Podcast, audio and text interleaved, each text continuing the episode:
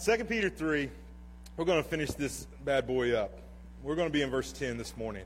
And before we even read the scripture, I want to ask you, um, and you can show of hands uh, if this has happened to you, because I am curious, because both the things I'm going to talk, ask you have, have happened to me. Have any of you guys ever had your home robbed? Has anybody ever broken into your home and robbed your home? A lot of people have. How about your vehicles? Anybody ever broken in and stolen something from your vehicle? Yeah. Has anybody ever been mugged? Hey, Luke has. Jim, you? It was a bar fight, wasn't it? Okay. I knew it, man. You gotta watch you gotta watch guitar players. Um, here's the deal. I remember our, our home was broken into when I was a kid, and um, you know, the thing that amazed me most, I think I was seven years old. I don't know if you guys remember Heathcliff. He was kind of like the uh, other cat that was famous beside Garfield. But I had this Heathcliff piggy bank, and that dude was filled to the top with pennies. I mean, it had it had three hundred pennies in it, you know, three dollars worth. Um, But I, I remember I was about seven years old, and I remember they broke into our home, and they stole so much stuff. They stole my dad's gun collection, guns that he had been given by his grandfather, and stuff from my mom that she had been given that wasn't worth much, but it was uh, heirlooms and stuff that had been given to her by her parents and her grandparents, and just things that are personally valuable, more than really valuable. Uh, but they stole all this stuff from our home, and I, I was absolutely floored that they didn't steal my piggy bank. Um, and I remember that vividly.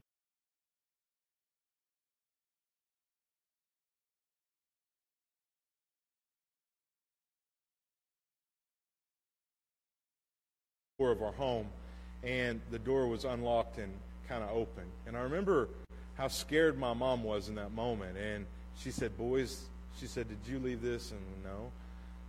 We went in, and you could tell that there was stuff that was trash, stuff that was laying around. There were win- there was a window that was broken, uh, and then just things had been pilfered through. And um, I remember we ran out of the house and got in the car, and uh, we just left in case somebody was there. And uh, that was a scary moment for us. And uh, I-, I remember uh, as a college student, um, not once but twice, uh, my Bronco was broken into. Uh, the first time they broke that little, remember when vehicles had those little triangle windows on the front window, and you could kind of let the air in, the vent in? Well,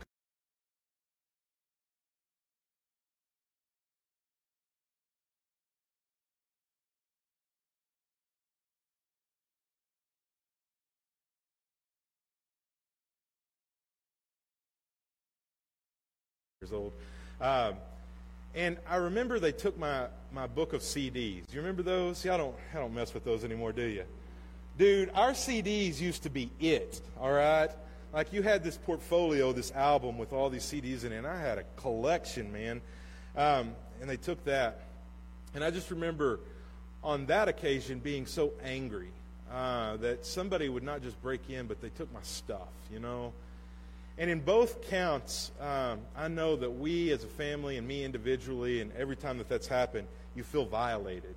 Uh, you're angry, man. You're you're you want to find out who's done that, um, so you can let them have it, you know. And uh, you want justice to come to them. Um, you are sad because of the things that were taken, and that you're so vulnerable that somebody would do that to you. Uh, there's all these emotions that are surrounded by these moments that are really unfair and unwelcome, and I want to point that out this morning, because the very first verse we're going to read is Second Peter three ten. And it says, "The day of the Lord comes like a thief in the night." Now, I want you to understand this. It absolutely comes at a time when we will not expect it. Okay? But this imagery of a thief is really only descriptive of one of two types of people. And there's only two types of people in this world. There are born-again believers, and there are lost people. Okay? We fall into one of those two categories. There's no limbo, middle ground, ride the fence. You're either a Christian who's been born again, or you're a lost person who's rejected and resisted Jesus Christ. And so to the people who have resisted and rejected Christ, the Lord's coming on the day of the Lord will be like a thief in the night.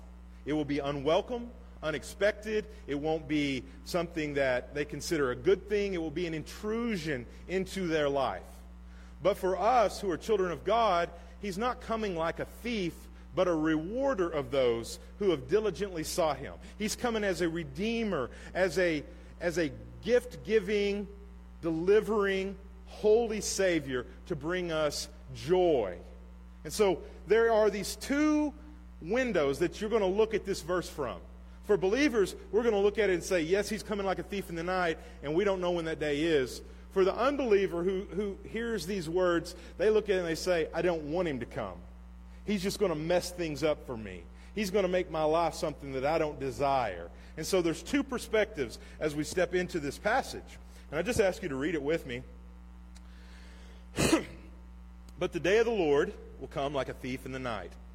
Listen, then the heavens will pass away with a great noise, with a loud roar.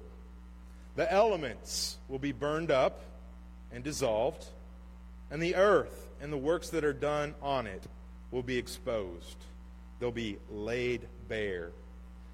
And he says, Peter says, since all these things are going to be dissolved or destroyed this way, what sort of people ought you to be?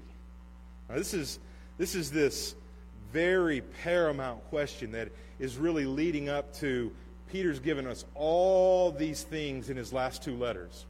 And after he finishes this letter, Peter dies shortly. He dies the death of a martyr. This is his last letter that he ever writes that we know of that goes to churches. And Peter's telling believers, and, and thank God, you know, God has preserved His Word that we have this today as well. He's asking us,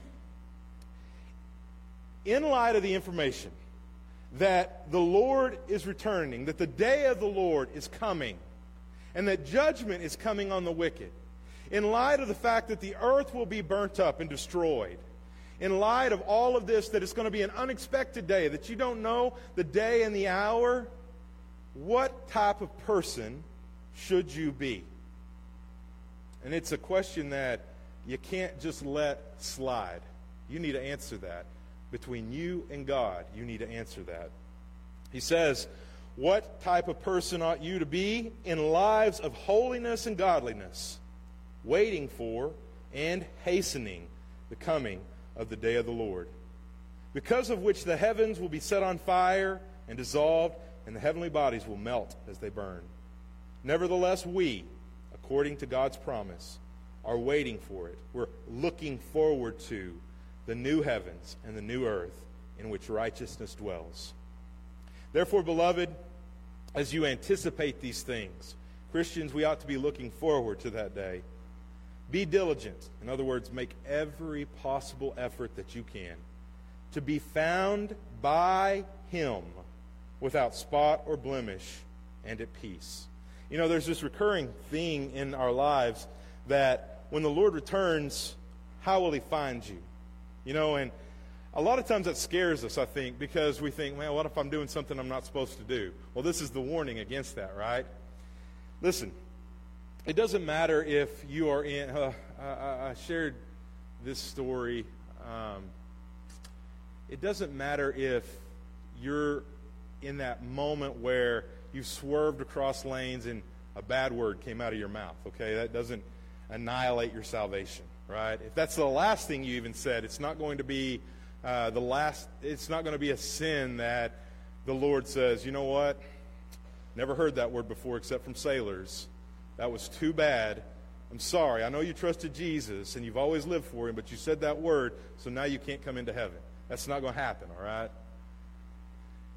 You're blood-bought, Spirit sealed. And God never loses His own out of His hand. Here's the, here's the thing about it, though. When the Lord returns, how will you be found living? If it is a faithful life, you know, hopefully we're uh, we're like right in the process of leading somebody to Jesus, and you know, and the, everything happens, and Jesus, and we're all caught up with Him, and we're like, yes, man, that was the best moment you could have possibly come. Most of us might not be doing that. We're probably just going to be going about our daily lives, doing our normal thing. But how will you be found? Will you be found in Christ or out of Christ? And I pray to God that everybody who hears this message is found in Christ. That day's coming. Finish reading this here. He says, consider that our Lord's patience brings salvation. Now, Peter's writing this for a specific reason, because there's a lot of false teachers that are saying that the Lord isn't coming back, that you don't have to worry about, you know, God's judgment. Just be good. Uh, God is love. They were doing that that day. They're still doing it today. He said, but God's patience brings salvation. The reason why God's tarrying and Christ's return hasn't happened yet and the day of the Lord hasn't happened yet is because God's desire is that all people would be saved. He does not delight in the death of the wicked. He wants no one to be eternally separated from Him. And so He's giving us a chance. He's bearing with us. And Peter says, this is just like our beloved brother Paul wrote, according to the wisdom God gave him. As Paul wrote in all his letters, when speaking of these matters, he said there are some parts of Paul's letters which are hard to understand, and we can say amen to that. He says, but which the ignorant, that is the people who don't know better, who don't understand what the Bible says, and the unstable twist to their own destruction, as they do the other scriptures. You therefore, beloved, knowing this beforehand, be on guard. That's our call, guys. Be on guard so that you're not carried away with the error of lawless people and lose your own stability. Listen, if he's coming like a thief in the night, be on guard. Just be ready, okay? Our job as Christians, we'll see hopefully throughout this message, is to be diligent, to be vigilant, to be anticipating his return. And so we're living that way. But grow. Listen, this whole series has been called Increase this year. This is why. But grow in the grace and knowledge of our Lord and Savior Jesus Christ. You must be increasing. You must be growing as a believer. Grow in the grace and knowledge of Jesus. To Him be the glory both now and to the day of eternity. Amen. Would you pray with me? Heavenly Father, Lord, if, if I don't say another word today, um, that speaks, Father. The day of the Lord comes like a thief in the night. For some, that day of your visitation will be a horrible thing to look forward to. And they dread it, Lord God. But they're also the ones that don't know you. They don't know your forgiveness. They don't know your Son Jesus. They don't know your love and your mercy and your grace. And Lord, it's for those people that we, who are on the other side, who know your love, who've experienced your grace, who've been blessed and held together day by day, who've been delivered from glory to glory, who've been sought after and, and loved on and had prayers answered, and we walk with you, Lord. For us, we look forward to the day that you come like a thief in the night. We look forward to that day arriving because for us it's a blessed thing. We have our reward. We know that we're joint heirs with Jesus. We know that heaven is our home, that you've already gone on before us to prepare that mansion for us and that you're coming again. But Lord, it is for us that you tarry, that you wait, that that day hasn't come yet, so that we can go to the people for whom it's going to be an unwelcome intrusion in their lives. That we may bring as many from that side of the chasm over into the light as we possibly can while we live. Lord, that the church would so care and get down on her knees and on her face and weep for the lost, the people who don't know Jesus or who reject Jesus. Lord God, that we would go to them. And we know, Lord, we're being sent as sheep amongst wolves. But Lord, you have our back. You've got us. You give us the power and the strength. And I pray, Father, we pray today that if there's somebody in our lives, somebody that we can minister to, that we can share the love of Christ with, that we can talk about the forgiveness of sin, that we can share the good news of the gospel with, Lord, whether it's today, this week, in the coming months, Lord God, if you allow us that time, that we would do it. Because there's nothing more important. Not the Razorbacks football season starting back, not school resuming, not the future of our jobs, not retirement day. Nothing else is important, is as important as seeing people saved. And Lord, what a fresh reminder in our lives when a little six-year-old, before he was born, when he was in his mother's womb and I was laying hands on him, Lord, when, on, on, on her stomach, Lord God, praying for that. We know that you're still in the business of saving souls. And we know, Lord God, you can do it with children. You can do it with middle-aged people. You can do it with elderly people. Lord, we are asking, Lord, that we might be invited to participate in the glorious act of sharing the gospel and seeing you save a soul so that more people are brought out of the domain of darkness into the glorious kingdom of light. And Lord, as that day approaches, and it's coming quicker than ever, Lord, that we would get up off of ourselves. We'd get out of our seats. We would move, and we'd do something, Lord God, to bring you honor and glory. And Lord, what ought, what type of people ought we to be? Well, this morning, Lord God, reveal it. Make it fresh to us. Holy people, godly people, faithful people, vigilant people, anticipatory people who are really looking forward to the day, but we don't just hide it, take it for ourselves, that we share it and we shout it from the mountaintops. Lord, do a good work today in our lives, and show up, show out, move us, Lord God, to obedience. We ask it in Jesus' name. Amen. Eschatology is that big theological word, and a lot of y'all know what that is, but eschatology, I always think about the escalator, you know. Um, when I was a little boy, I remember my mom used to take me to the store, and as a little kid, I, I see it now that I have kids, but I always would get down where that escalator was going down into the ground, and I wanted to see what was down in that crack. You know, you remember that? And she's like, "Ah, no!" She's like, "There's a monster down there." Well, what do you, you tell a four-year-old that there's a monster down there? And it didn't scare me. I wanted to see the monster even more. And so, but you think about the escalator. What do they do? They either go up or they go down. Well, the eschatology is, in this sense, the going up. We're going to another level. Eschatology is the theological word that means the study of end-time events, the study of the future. You know, we're moving forward. And so uh, Peter's talking about eschatology here. He's talking about end times stuff. The last time Peter spoke to us uh, in Second Peter three, he was talking about how scoffers would come in the end days and how they would really revel in their sin. You know, there would be some flamboyance. You know, uh, there was a day and age when uh, sin was hidden. You know, you didn't bring that sin out in public. And now there are parades and months about things that are sinful and ought to be kept secret. People shouldn't revel and rejoice in these things that are against God's will. And yet, as the end days approach, those things that are sinful are going to be more and more paraded and heralded as good things. And we're going to see it happen. We're seeing it now. But Peter's warning against this. He's saying in the last days, scoffers will come. And they'll make fun of what they consider to be Christ's delay in coming again. And Peter tells us about that in verse ten when he says the day of the Lord is going to come like a thief in the night. He's telling us how it's going to happen, that the heavens are going to pass away. There will be this great noise. The elements of the earth and the heavens will melt with fervent heat. The earth and all the works that are in it are going to be burned up. And that's a scary pro- prospect. It is. It shouldn't be for you as a Christian, okay? I want you to know that. You don't have anything to worry about that day coming if you're in Jesus Christ. Now, if you're not in Jesus Christ, today's the day. Get that right today so that you don't have to worry about that day. Okay? But here's the thing. Every first century Jew, and we're talking about that age right now when we're in the Bible, every first century Jew was acquainted with the, word, the, the phrase, the day of the Lord.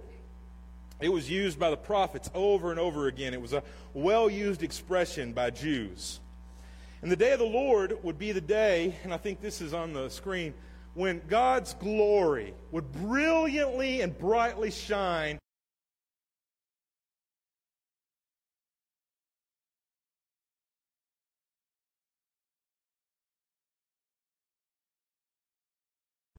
God on that day is not just going to vindicate and give victory to his people, but he's going to vindicate himself. He's going to rise up, and no one will be able to deny who he is and that he is real. And so, the day of the Lord is really uh, like a two-sided coin. And I brought a quarter in here this morning. Uh, all of our quarters have, still have, George Washington on the front of them. And this one has a state on the back of it. I can't, I'm getting to that point in my life where I need glasses, okay? I can't read what that even says. Here's the deal. A lot of times we make choices in life on chance. Heads or tails? Brian, heads or tails, man?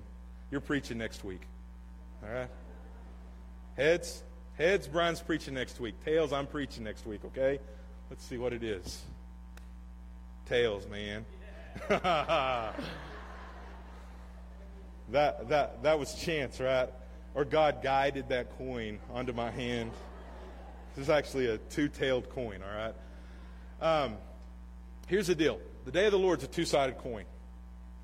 On one side of the coin is this day of visitation where the Lord returns unto His people and He brings us this good news, this, these glad tidings, this redemption.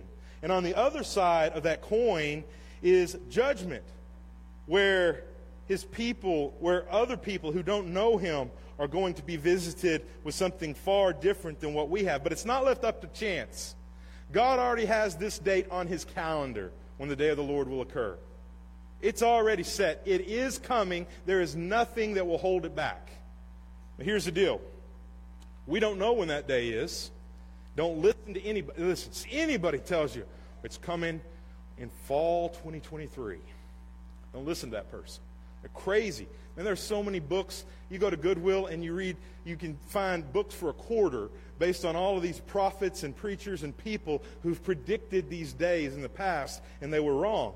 Be careful when somebody says that. We don't need to worry about when that day is. We just need to worry that we're ready for it. Are you ready? Let me ask you this, guys. Are you individually ready for the day of the Lord?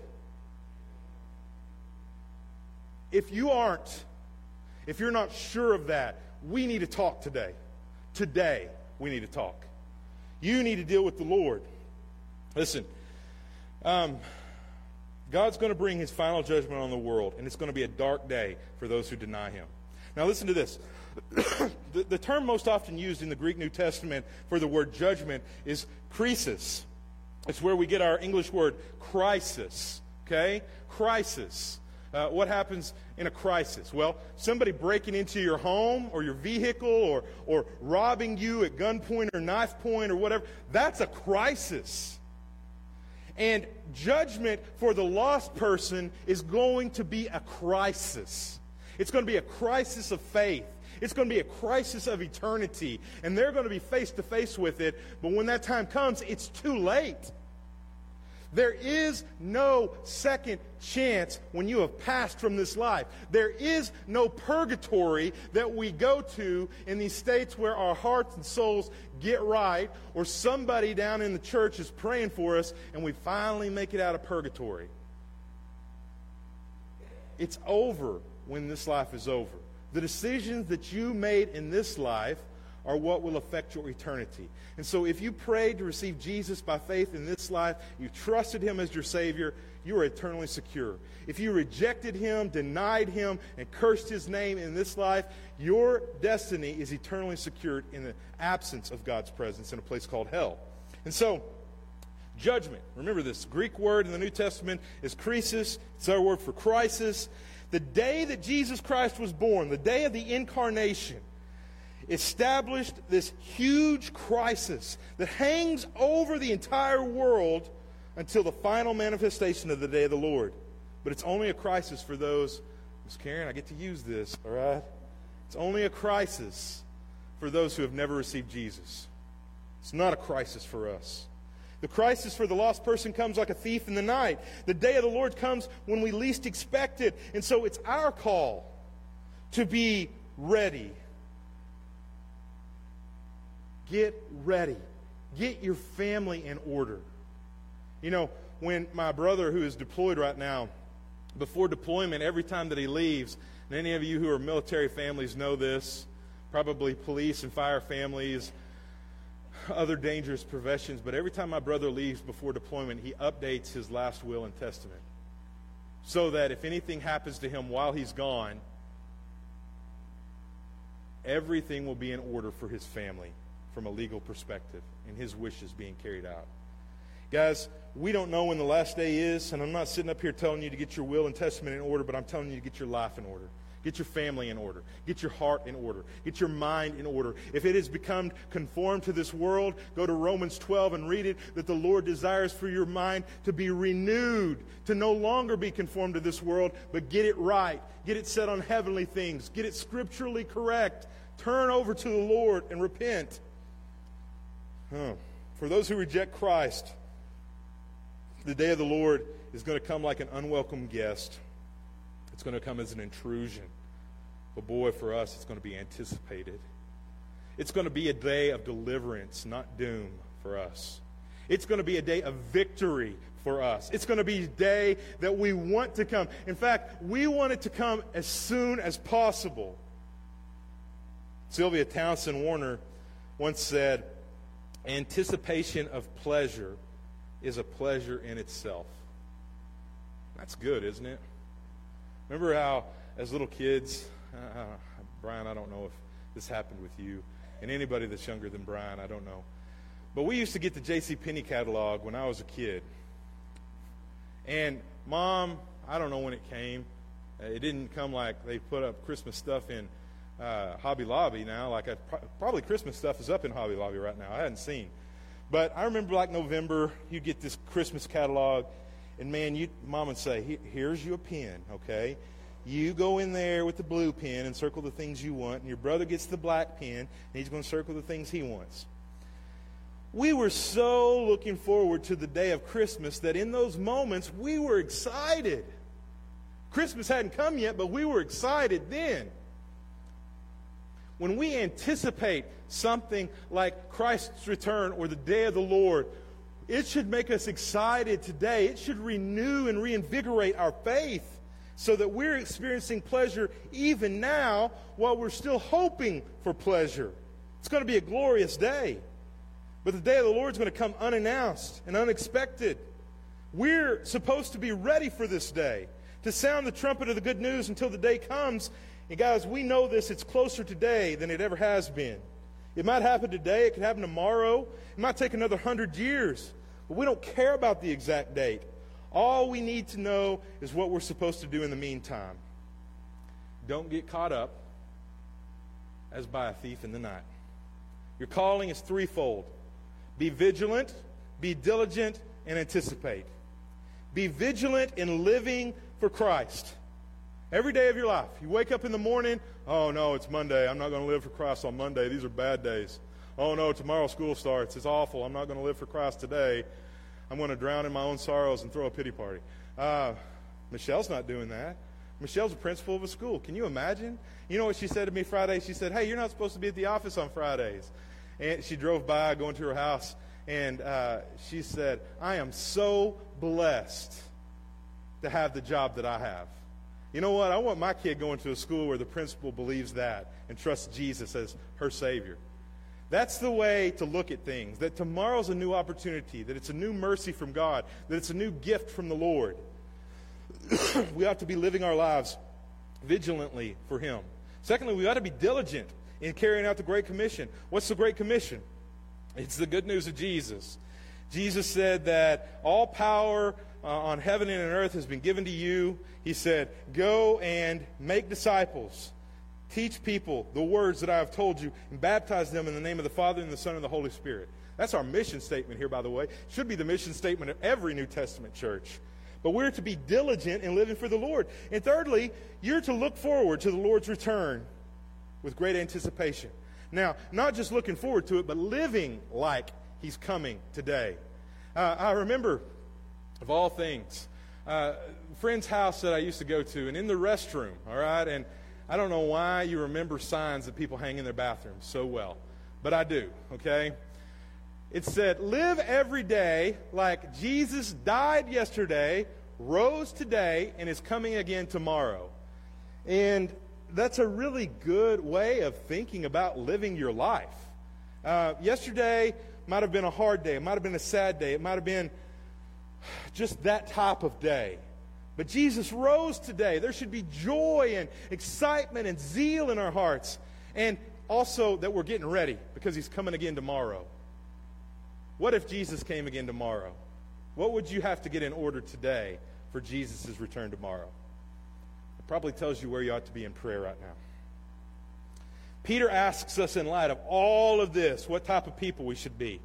Well, we ought to be people whose conduct and our language and the way we think and the things that we look at, the music we listen to, and the way we treat other people, that that conduct is marked by godliness, that's holy, that we're faithful to the Lord, that we're ministering to the lost and to the saved, that you're out there evangelizing and that you're in here discipling. Listen, a lot of evangelism doesn't happen in the church. Very little of it does.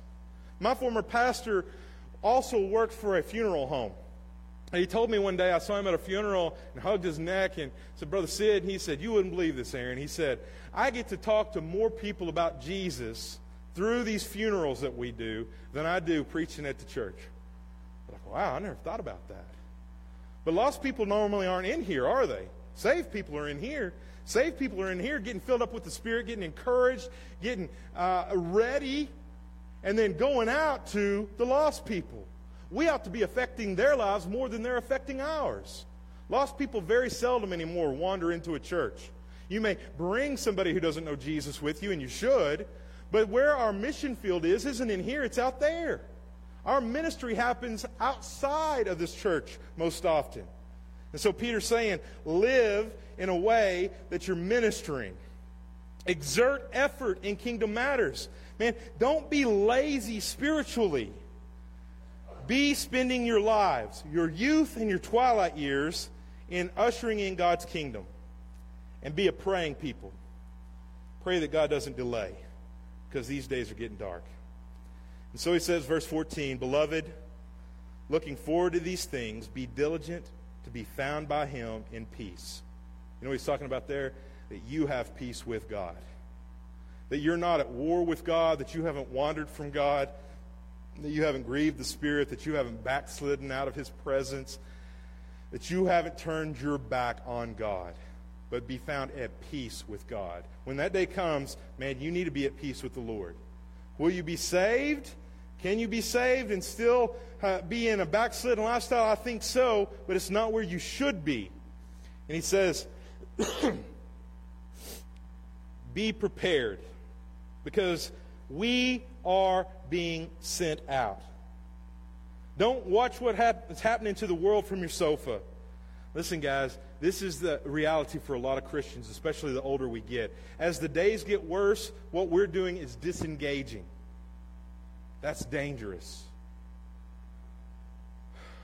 The bride of Christ is God's plan A for the evangelization of the world, for the spread of the gospel, to bring lost children, men, women to Jesus. If the church insulates herself inside, like this is our bunker, everybody come in, get in here, man, we're taking incoming from the enemy.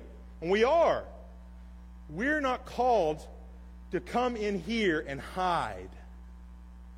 We're called to get encouraged in here, to be built up in here, to be fortified and solidified, and our spines strengthened with the sanctification of Christ, and then go back out there. Wars aren't won from bunkering down.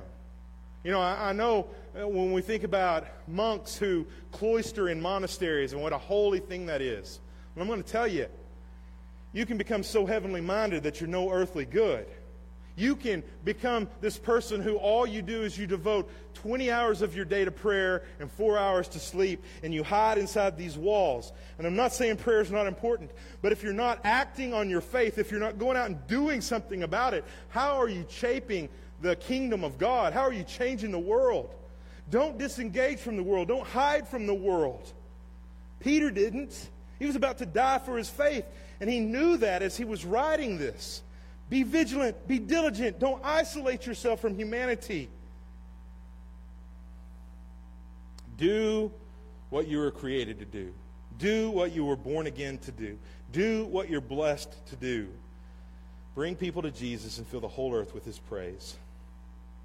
As these last days are consummated, uh, Peter finishes his letter by telling us to beware of false teaching. He says, beware of satanic attacks. Beware of the spiritual warfare that is constantly going on around you. Beware that there are those out there who are distorting Scripture. Beware that your itching ears aren't getting scratched by the world's ways. Because here's what's happening with a lot of people. A lot of people have gotten disenfranchised with God because He hasn't answered their prayers in a certain way, or He hasn't acted like they thought He should act, or somebody in the church said something to them about their dress that they didn't like that color, and they, they left the church and they'll never come back again, or so many different things that people get disenfranchised with God over. And what they're looking for is somebody to take care of this itch that's happening. And the world always has an ear scratcher somewhere. Satan makes sure of it. You're going to find something to scratch your ears if they're itching. But those are void of meaning. They have no promise, no future, no hope. They have no power to change your life. They can't heal you. Anything that the world's offering is a deception. It's a lie. Guys, to beware of something, like Peter's warning us, you have to be aware of it first. Anything the world's trying to sell you is going to be counterfeit. What God's trying to give you is real. I don't care how long you've been a Christian, and I, I put this up on the screen because I think this is important. I really could care less, and you should care less, how much of the Bible I know, or how many verses I've memorized, or Uh, what seminary I went to, and whether I have a bachelor's or a master's or a doctoral degree in theology. Those things aren't what's important. If you don't continue, and that's for you and I today, if we don't keep watching ourselves, keep examining ourselves, if we don't keep looking to the Lord, then we can trip and we can fall. If King David could do it, you and I can do it, right? When David took his eyes off the Lord, stopped obeying the Lord, and it was the season for kings to go out with their soldiers, and David stayed home. And he was on top of his roof, disobeying God in a place he shouldn't have been, at a time he shouldn't have been there. He set himself up for failure. When we do the same thing, what we're missing is this idea that we too can trip and fall. Even devout people, if we've stopped looking to God, meditating on His Word, walking with Him daily, spending time with Him, we can also be led away by the error of the wicked. Don't think that you're above that. Remain humble enough to stay under Him, to look to Him, to seek Him. If you're messed up in your life, if things are going awry, man, humble yourself beneath the power of the Almighty and ask Him, God, what's happening? Why am I here? What's going on? Is it me? Have I sinned? Is this a test? What are you trying to teach me? Is this part of your plan? Like, Lord, help me. I need wisdom. And you need to do that daily. Because we can all fall. Even the most dedicated believers can get into trouble. So, we be careful. Last thing here. Verse eighteen says, But you... You, Paul, you, Steve, you, Justin, you, Jessica, you, Jennifer, you, T J, you, Brian, you, Monica, you, Lynn, you, Jean, and Eugene. Man, grow in the grace and the knowledge of our Lord Jesus Christ. I know of no person who's ever received a diploma from the school of Christ. Why? Because we haven't arrived. If we're still alive, it means we haven't gotten our graduation diploma yet. We're still learning. I don't care if you're ninety-five years old in here. You're still learning something from the Lord. He's still teaching and working and edifying and sanctifying and growing you in some way. He's not done with you yet. That's a humbling thing. A lot of us would pull back away from the granite and say that what we've been working on our whole lives, that that statue was as perfect as it could be. But if God's the one holding the chisel, and He's the one with the sandpaper, He's saying you're still a work in progress. You have to rely on Me daily. Grow. The work of growth is the daily work of a Christian. Becoming a disciple of Jesus means that you're always growing, always learning, always becoming more sanctified and holy.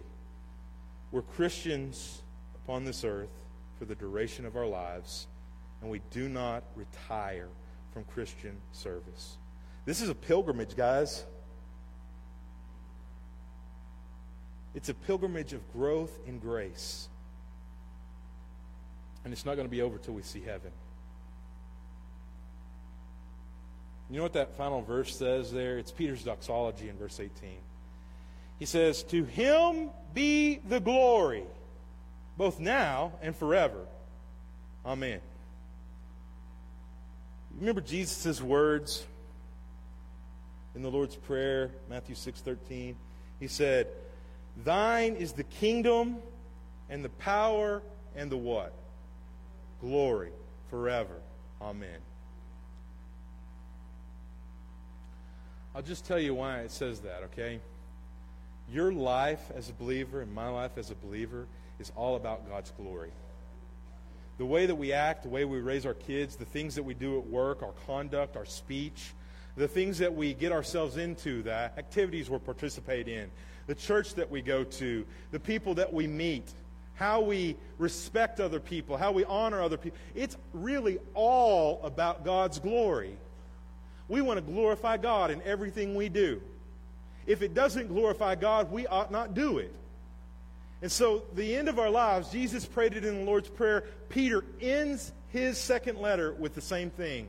To God be the glory. You want to avoid getting caught by a thief in the night? Be living in the light.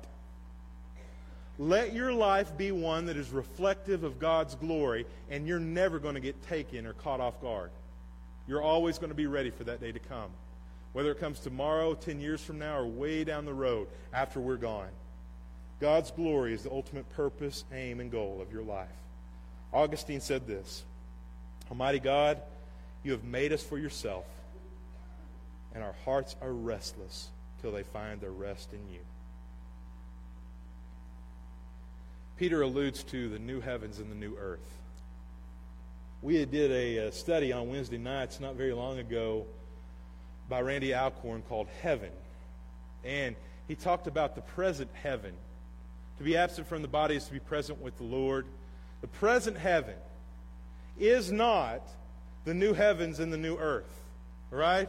There is coming a time when the earth will be destroyed, and what will come down is the new heavens and the new earth, where we will abide eternally with the Lord.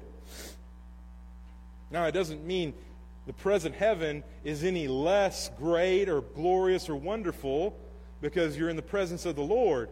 But one day, there's going to be this place that He's created that is even better than where we are now, when Uh, bodies are completely glorified and everyone has been sanctified, and uh, the redeemed of the Lord are there forever and ever and ever and ever, and that's our eternal state. I look forward to that day. I won't have to know God by faith that day, because faith won't be necessary. There will be sight.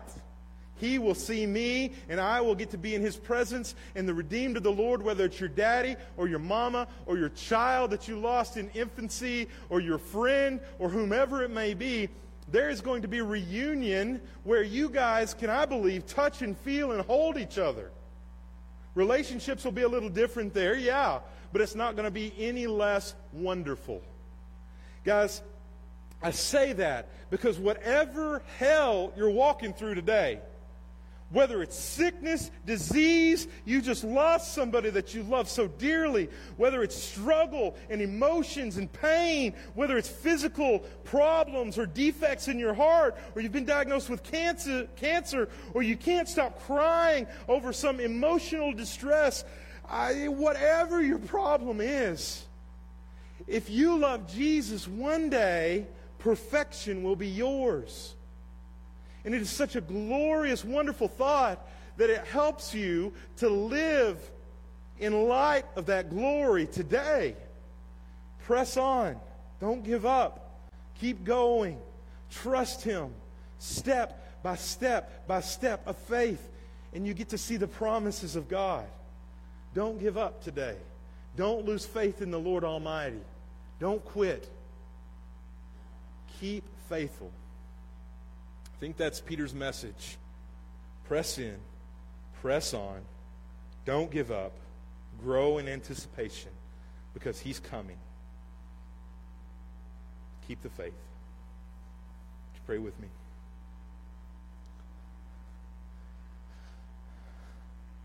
Heavenly Father,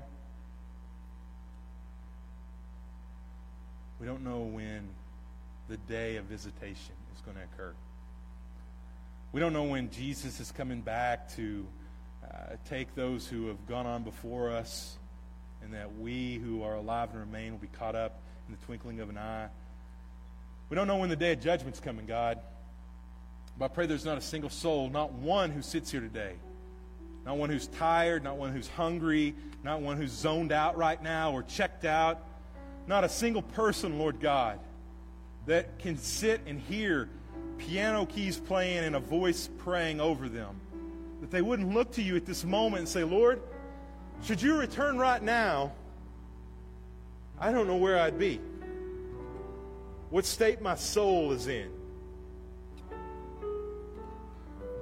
Friends, if you're not ready for the Lord's return today, today is the day to get ready for the Lord's return.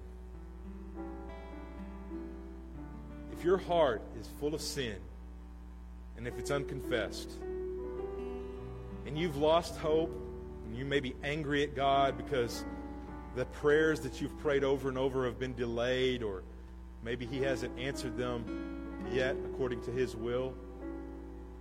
Maybe you've lost faith and kind of quit along the way. Maybe you've stopped having devotions in your home. Maybe you've stopped praying every day. Maybe your Bible is covered in dust because you hadn't picked it up in a while. Would you go to the Lord today and ask him to renew you? Maybe you need to rededicate your life to the Lord. I, I don't know. There are moments when we need to do that. Maybe you just need to ask the Lord to know you and to search you and to reveal any hidden sin that is within you. Maybe you need to make confession today. You don't have to confess to a person. Go straight to the Lord. Maybe today you need to be baptized. Maybe you've been holding off on it. You've been saved for a while and you've never taken that step of obedience and following the Lord in scriptural baptism. I'm going to respond to that. Maybe you are angry, and maybe you even harbor hatred in your heart towards someone, and you need to go to them and say, you know what, I, I've been hurting, and it's over something you did, and I just need to forgive you. Maybe you're in here today, and you're just lost, straight up, and you've put on the church face for a long, long time, and you've come, and you got your Bible, and you got your good clothes on, but inside you're spiritually lost. And today's the day you know that the Spirit is grappling with your heart. And he's trying to drag you out of this. And what you need to do is simply to say, Lord, forgive me of my sin and save my soul. I trust Jesus as my Savior. I believe in you, God. I need your help from this day forward to walk with you, to live for you. I want you, Lord God. Save me. And you cry that prayer out in faith, the Lord will hear it and he will answer. Whether you share that with us or not is your decision, but man, why not? We want to know because we want to rejoice with you. Heavenly Father, Lord, whatever it is that's in our lives right now, maybe it's beating us up, pressing us down, crushing us, overwhelming us, Lord God, we lay that before you. It can't be too big for you. We pray for your help. We pray for your intervention. And we ask all of this in Jesus' precious name. And all God's people said it. Amen.